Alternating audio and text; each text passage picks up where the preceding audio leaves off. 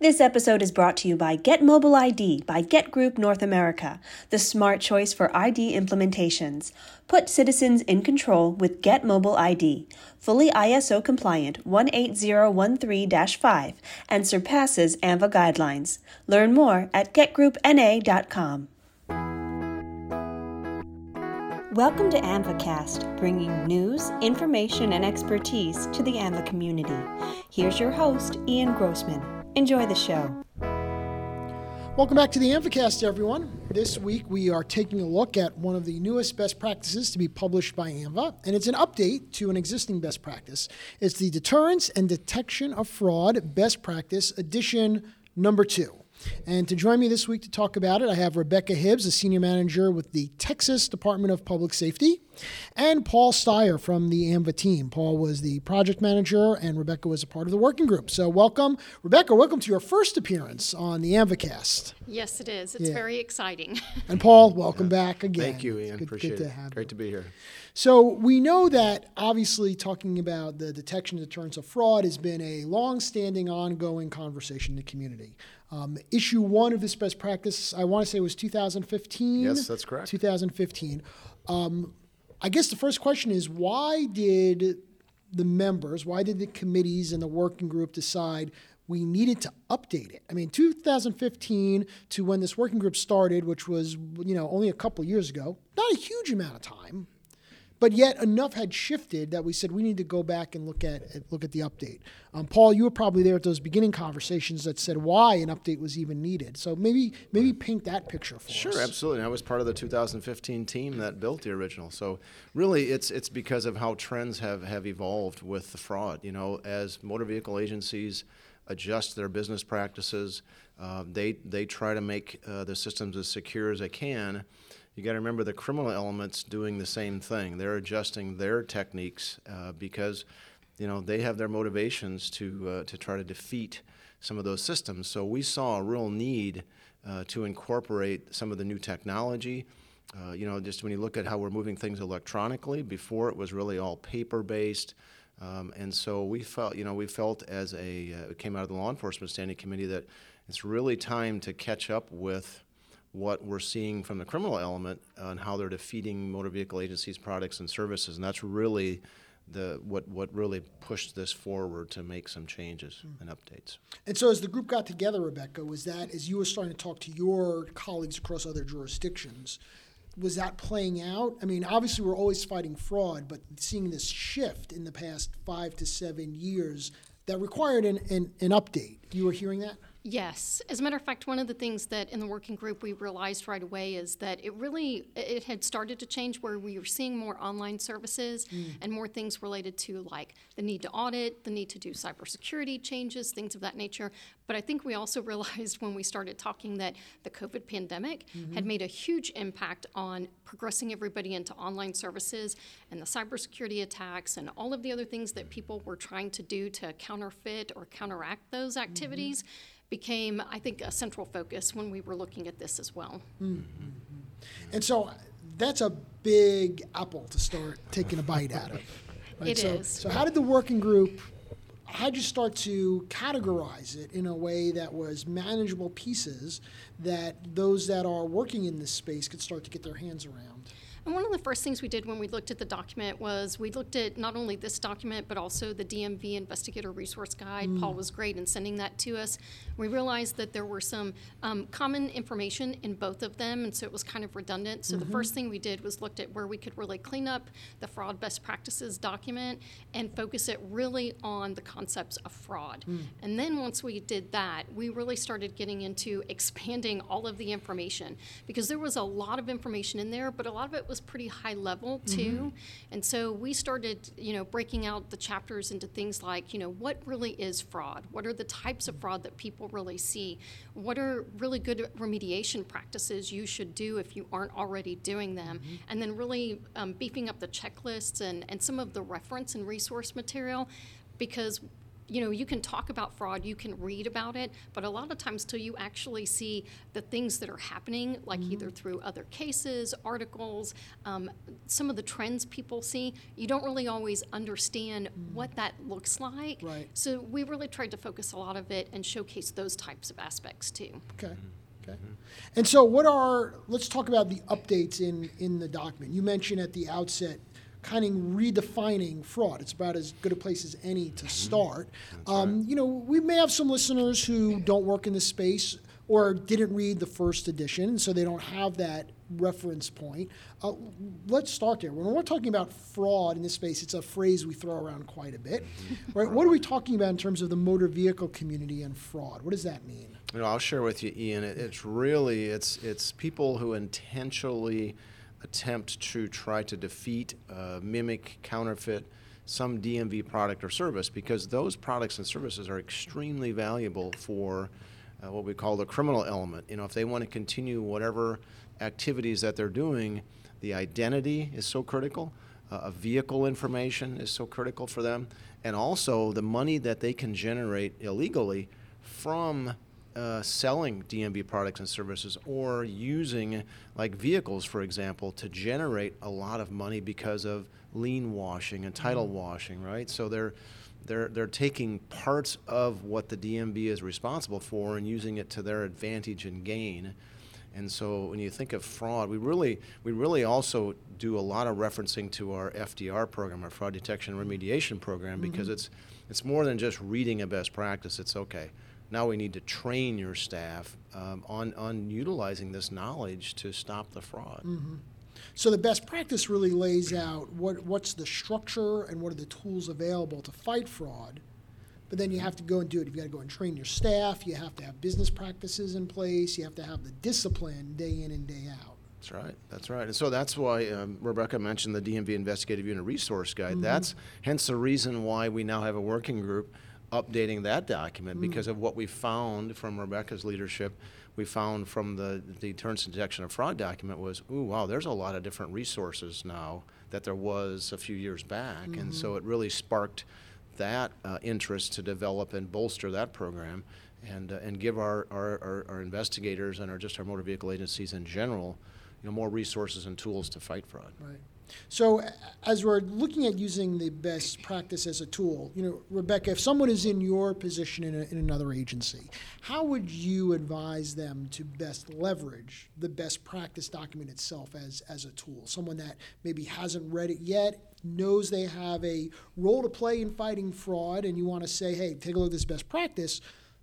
It's one thing to read a document. How do you use the document? Um, that's a great question. And I think there's two really good things that this document does. Um, the beginning chapters, particularly when you get into chapter three and chapter four, really give you the overview of what fraud is. It also gives you those remediation. So if you really just want to understand the aspects of fraud themselves, that's a great place to start, particularly if you've never read the first document. We give a lot of background information, a lot of trends and things to look at. But let's say you've read the first document or you're already familiar with fraud because maybe you work in a fraud group or you're a DMV investigator. Um, chapter six is also really great because chapter six has a full chart in it that lists all of the types of risks you may see. And one of the things we did in this best practice is we broke them up into the different categories. So, like you have driver and identity programs, you have vehicle programs, and then just general information. So, you can also just immediately go to that and be able to look at well which program do you have risks in that you mm-hmm. really want to look at? And the great thing about that is um, paul said hey let's also put in some references to the chapters so that if you look at a risk and you say hey i really want more information on that and you haven't read those other chapters you can go straight to the subsections mm. and find out exactly the information you need mm-hmm. And so you, you talk about you know the, the driver license identification, vehicle, and the others. Certainly, that first one gets a lot of the headlines, right? The the counterfeit driver's license, the fake driver's license, for all different reasons, gets a lot of the attention. Yep. But really, in the scheme of fighting fraud, it's but one. I'm not going to say small, but it is you know it's one piece of of the puzzle. Um, give me some examples of the other types of major fraud that maybe those that don't work in the space need to know are out there that we're fighting day in and, and day out. Maybe let's start with the vehicle fraud. Yeah, I think uh, you know the the whole idea of the lien washing has been so common in ve- vehicle cloning, mm-hmm. uh, where you know uh, criminals will steal vehicles. You know, what do you do with a stolen vehicle? Well, if you can make it look like a legitimate vehicle, uh, and be able to sell it at at a very reduced cost, uh, there's a lot of money for them to generate. Well, in order to do that, I need to have motor vehicle agency documents to support that because people are going to verify that, right? So if I can if I can clone a vehicle and make it look like it's legitimate, if I can get to the DMV and, and, and provide my counterfeit documents and get through to them and have them give me a nice, legitimate, verifiable document, you know, this is gold for them. Mm. So, uh, you know, helping helping our MVA administrators frontline title staff understand their role, how important their role is. So that was, you know, that was one vehicle.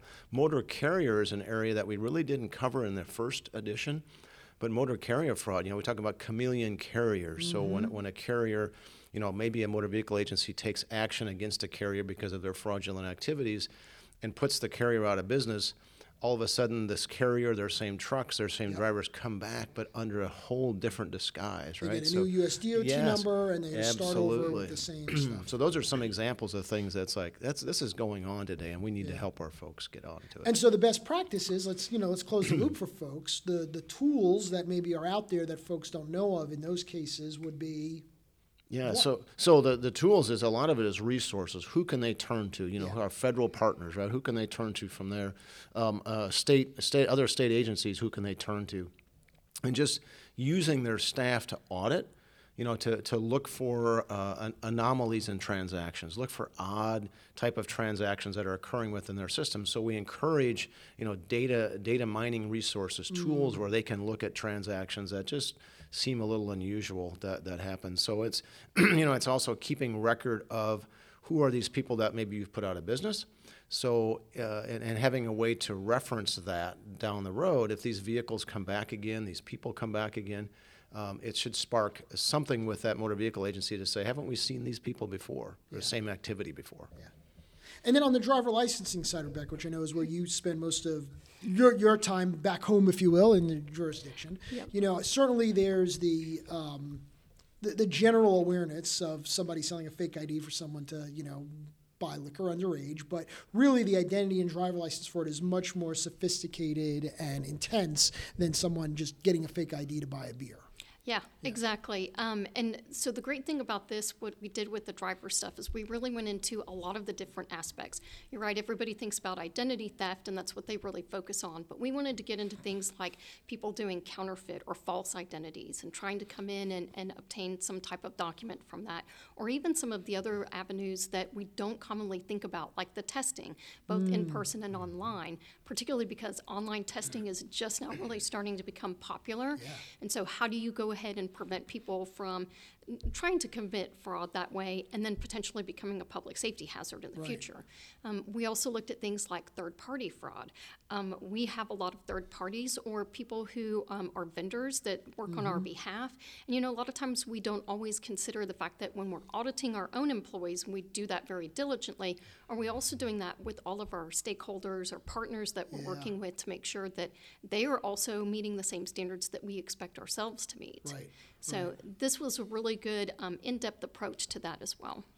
And in updating the document and going more in depth, have we updated the, the, the tools for the toolbox to be able to fight that type of identity fraud, getting a, I mean, and it's really getting a legitimate credential under fraudulent disguises, as opposed to just creating a fake driver's license. It's really it's an important distinction that you know folks who don't work in the space may not recognize the difference between getting a legitimate credential, like your example of faking the test or having somebody take an online exam in your place, but then you have a legitimate credential, versus those who are out there just counterfeiting their credentials. Yeah, we do talk to, to some level about some of the verification processes, yeah. but those verification verification processes were actually already included in the DMV first investigator edition. guide. Oh, okay. So we let that one stand, Yeah. and you know we took kind of those tools out and put them in there. But we do talk about certain things, particularly when you get into that chapter six, the risks and recommendations, about some of the technology or processes that you can really Mm-hmm. put into place to start counteracting that. Um, some of it's just an expansion of some requirements we already know, maybe federally, like through the Real ID Act or through the Federal Motor Carrier um, requirements.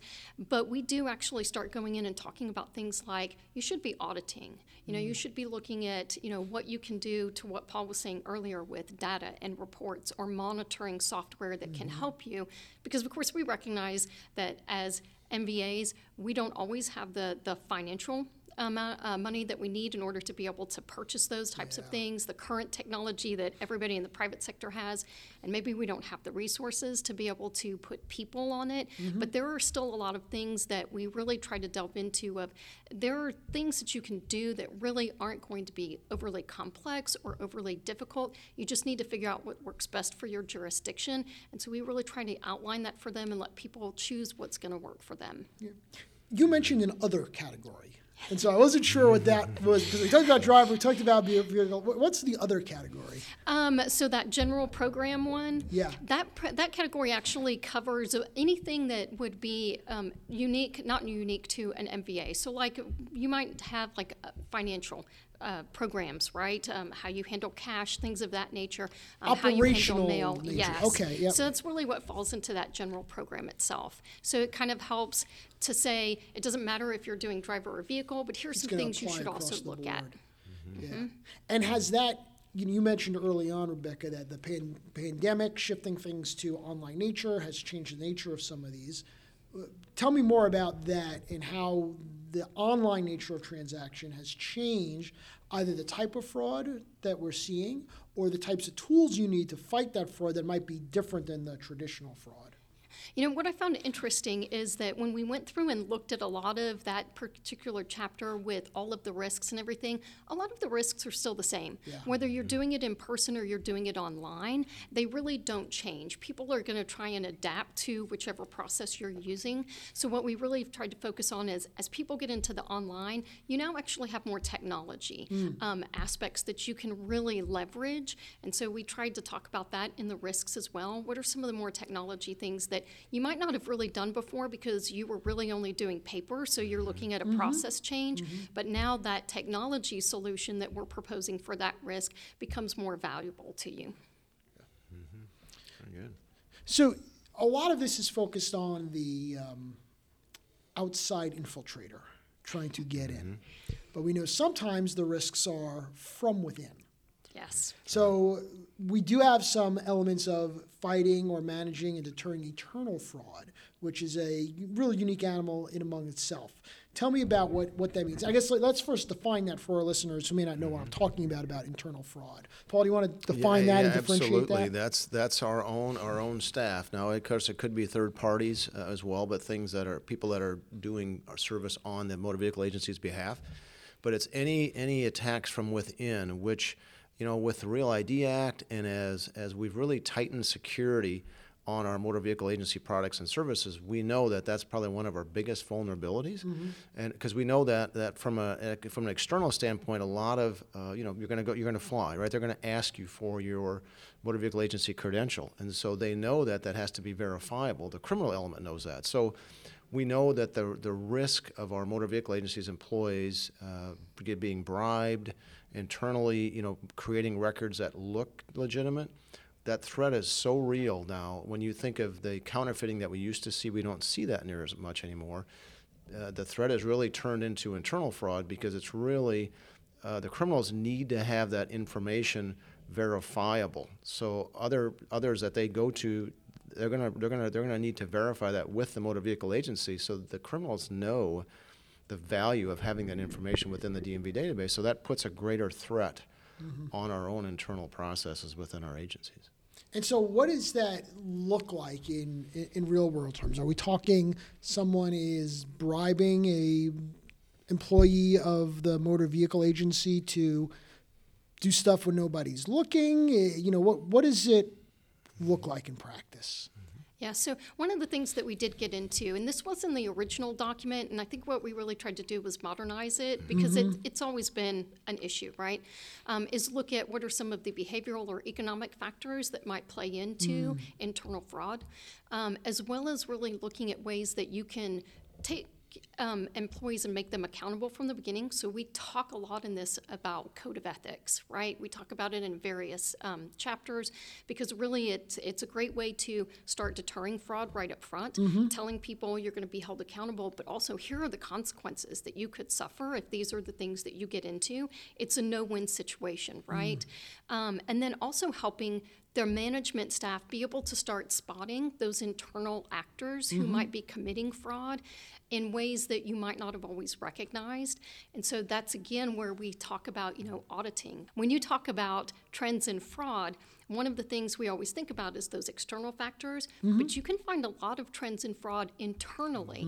Um, that's really where we also got into a lot of auditing, right? We go back to this auditing aspect where you really need to start looking at what are some of the things you need to be uh, considering that your employees could be potentially doing that are signs of fraud that you might not immediately recognize. So signs of fraud might be things like an examiner has a higher pass rate than their colleagues, or they're doing more transactions in the amount of time than most others are doing in that amount of time. So those the type of things you're looking for? Yes, and even things that you might not think about, like people conducting transactions after hours, right? Things that you wouldn't consider, or if you don't work on weekends and all of a sudden you have employees that are conducting transactions on the weekends, and so you want to go in, or people accessing the system when they really shouldn't be accessing it, um, things of that nature. Uh, just some of those aspects that are probably things we know people shouldn't do, but we don't always go in and look for them. So we really want people to start spotting those types of And you, things. you may have staff in an office where why is one staff person's transaction so so greater, uh, so much higher than others? Yep. So just looking for that, you know, what's the average, and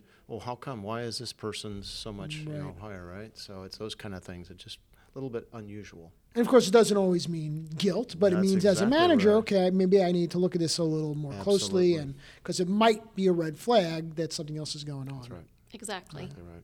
So when we talk about the update, what are, are there any other big updates, changes that you guys really wanted to highlight, and make sure our, our readers know about? Probably the first time, Ian, we mentioned the uh, fraud potential with the mobile driver's license and fraud potential with electronic titling because we really didn't, you know, in 2015, that wasn't anything we talked about, right? So, Right. um, not that we have the answers necessarily, but we, we talk about the fact that it's real, that, that, that even though we're going to move a lot of transactions electronically, uh, and it's going to eliminate a lot of fraud from certain aspects of that, of that hard document, we know there's going to be vulnerabilities. And, Right. and, and so we're really helping prepare our members to understand that as you move this to an electronic world, be mindful as you build these things that, that there's going to be attacks. People are going to try to find ways to defeat it because the value of those, of those documents and services haven't changed at all. And while we know those are two great examples in both of those cases, one of the big opportunities is to make those credentials more secure Absolutely. and more resistant to fraud. But we know that the fraudsters are always trying to be another step ahead, and they'll figure out. We don't know yet what those attacks are going to look like. I would imagine that's a little bit what the document gets at. Is we don't know what this future is going to be, but we know they're going to try to find their way in. That's right, and that, that's that's the, uh, the the benefit of having those tools available to watch transactions, watch watch kind of normal activity, and see if there is unusual activity, uh, and that that's really how you're going to potentially catch some of these uh, fraud transactions that involve these new types of electronic, uh, you know, transactions.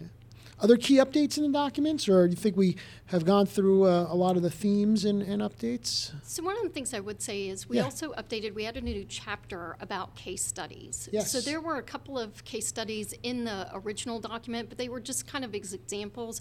We ended up pulling those out and making them their own chapter. Okay. And what's great is we break it up between internal fraud and external fraud, Mm-hmm. and we tried to really showcase some of the unique things that people are doing, like the use of social media to conduct fraud or Hmm. digital identity fraud. Mm-hmm. Um, how things can happen either on a local level or national, right, where it's going across jurisdictional bounds. So those are some good things where we talked about before. Yeah, you can read about it, but sometimes when you see it being um, in an example like that, you really Right. start to think about what else can we do. Um, in the appendices, we added a couple of surveys, and one of those surveys is a trend, a fraud trend survey.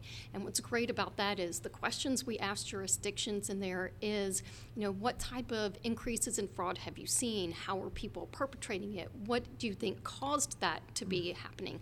So that's also another good resource to kind of expand people's concept of what is fraud based off of not just person's over 21 now and they're trying to or under 21 and they're trying to get their license to really things like people trying to sell things through social media and how do you really want to be able to identify that Yeah.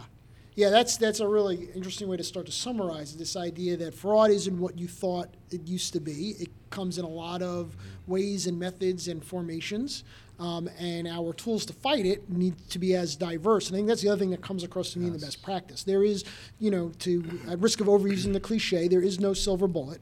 Yep. Right. The best practice is all about you need all of these different tools in the toolbox to have a holistic approach. Exactly right. Yeah, and use those tools, right? If you have a, a systems that, that are stop gates, you know, make sure that your staff is using those stop gates and not just overriding things because they think the system is wrong, right? We see Right. that happen a lot. So it's utilizing those tools that are there to It's their not fullest ability. just enough to have the verification services. You also need to have the training. It's not enough just to have training. You have to have auditing. It's not enough just to have auditing. You- Absolutely. It's it's Yeah. all of them working, in conjunction. together. absolutely you you said it perfectly Well, I appreciate that.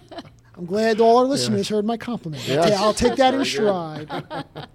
well, Paul, Rebecca, thanks for spending some time with me today to talk about the new best practice. It's now up and available on the AAMVA website for folks to download at aamva.org. Um, and if you have any questions about it as you read it, I know Paul, Rebecca, and any members of the working group would be happy to talk to you further about it.